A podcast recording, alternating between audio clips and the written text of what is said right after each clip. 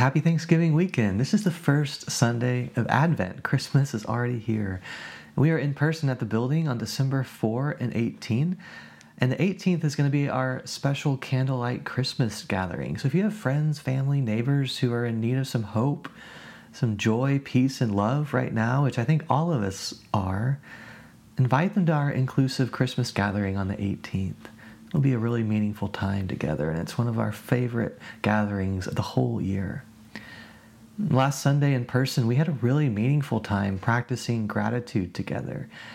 And we talked about some of the psychology behind gratitude. And, and this is still the kind of season of gratitude, and we're in Thanksgiving weekend. So I want to share a few of those thoughts. A Roman philosopher who lived 100 years before Jesus, named Cicero, said that gratitude is not just the greatest virtue, but the parent of all other virtues.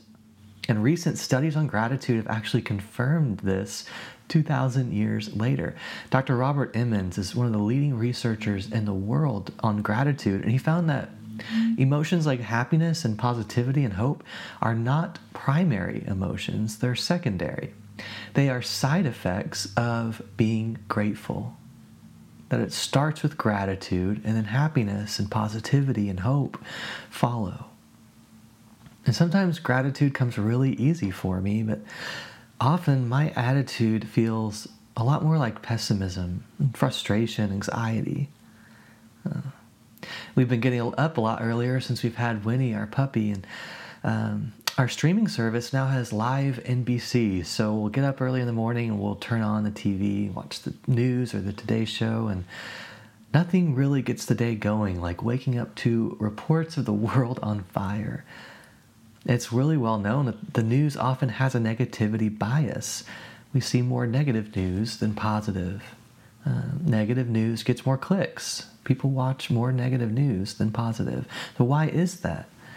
Um, Researchers tell us that negative events have a bigger impact on us than positive ones. And one theory is that somewhere in our evolutionary history, it worked in our favor to be hyper aware of threats. Negative news, experience, thoughts, they all have a bigger impact on our minds than positive ones. And gratitude sometimes feels like a contradiction. it's really hard to be grateful when so much is going wrong in our lives, in our world. It seems like the mass shootings won't stop. It seems like politicians don't care enough to stop. So much LGBTQ hate that has turned to violence. This past week at SeaTac Airport, a white supremacist Nazi was spewing hate. We're feeling the effects of inflation, the risk of job loss. And gratitude feels like a contradiction when so much of the world seems so wrong. And Brian McLaren points out that a lot of Jesus' teachings and life held contradictions.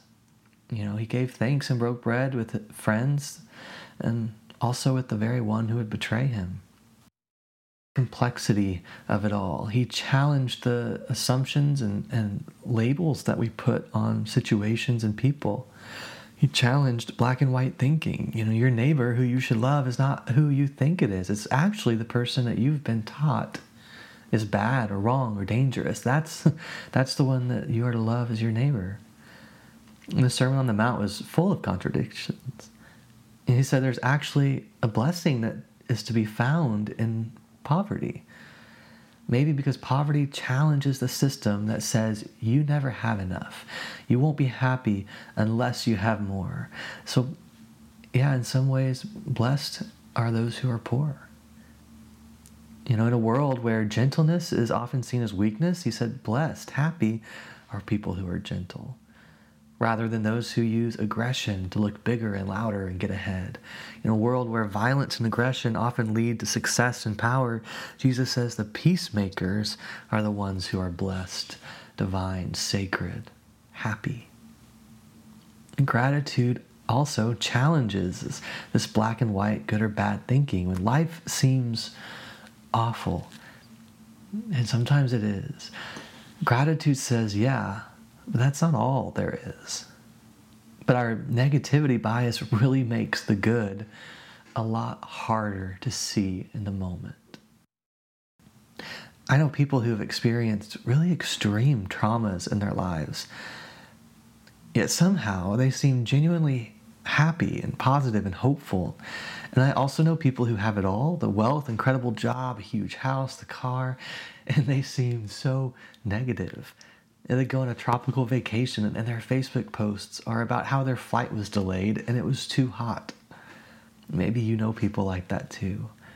The people who are positive are more grateful despite their circumstances. So, what if our circumstances don't have to determine our attitude or our well being?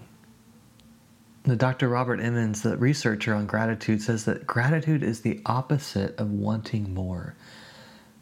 Gratitude and contentment kind of go hand in hand. So he says that you shouldn't compare yourself to others wishing you have what they have because he says that wanting more is actually related to increased anxiety. And he says that gratitude acts as like a buffer for emotions that cause anxiety. So, is it possible that our well being and attitude is partially a choice that we make to focus on either the positive or the negative? And I think gratitude sees both the good and bad of any situation. But it remembers, it reminds us that the bad is is going to seem a lot bigger, a lot more intense, a lot more important. So I'm going to give extra focus and extra attention on the good in this moment. Focusing only on the bad um, is leads to stress and anxiety and paranoia, but focusing only on the good, that's not great either because that's toxic positivity, it's denial. And I think gratitude holds both the good and bad, the ugly and the beautiful, the comfortable and the uncomfortable. A psychotherapist Viktor Frankl is a survivor of the Holocaust and he lost his wife and his family in the concentration camps. And he famously wrote, Everything can be taken from a person but one thing the last of the human freedoms, to choose one's attitude in any given set of circumstances, to choose one's own way. And when we're faced with a hard situation, our evolutionary uh, history points us to focus in on the bad. But we have a choice in that moment to also focus in on what is good, what is helpful, what is loving, what is beautiful. Dr. Gregory Jantz is the founder of the Center as a Place of Hope in Edmonds, Washington, just down the road. And it's one of the top facilities in the U.S. for the treatment of depression. Dr. Gregory says in order to shake off the chains of negativity, we must begin with the truth. And when we acknowledge and then accept our circumstances, and choose gratitude and optimism, we are led to hope and happiness. I love that he begins with the truth. We have to accept that this is what it is. And then we can move to a place of uh, recognizing also the good. Begin with the truth. As Jesus said, the truth will set you free, will put us on the path towards an abundant life. I want to read a prayer that was written by Enfleshed, which is a diverse group including um, queer and non binary theologians of color. And they offer a lot of poetry and prayers. Um, and this one is called On Gratitude. I invite you in this moment to kind of ground yourself, to take a deep breath, to become aware of uh, the good in your life despite um, a lot of the pain and stress. This prayer on gratitude. To pause and give thanks is to pay attention to the parts of living that bring delight and turn us from what destroys and make life rich, whatever else may also be.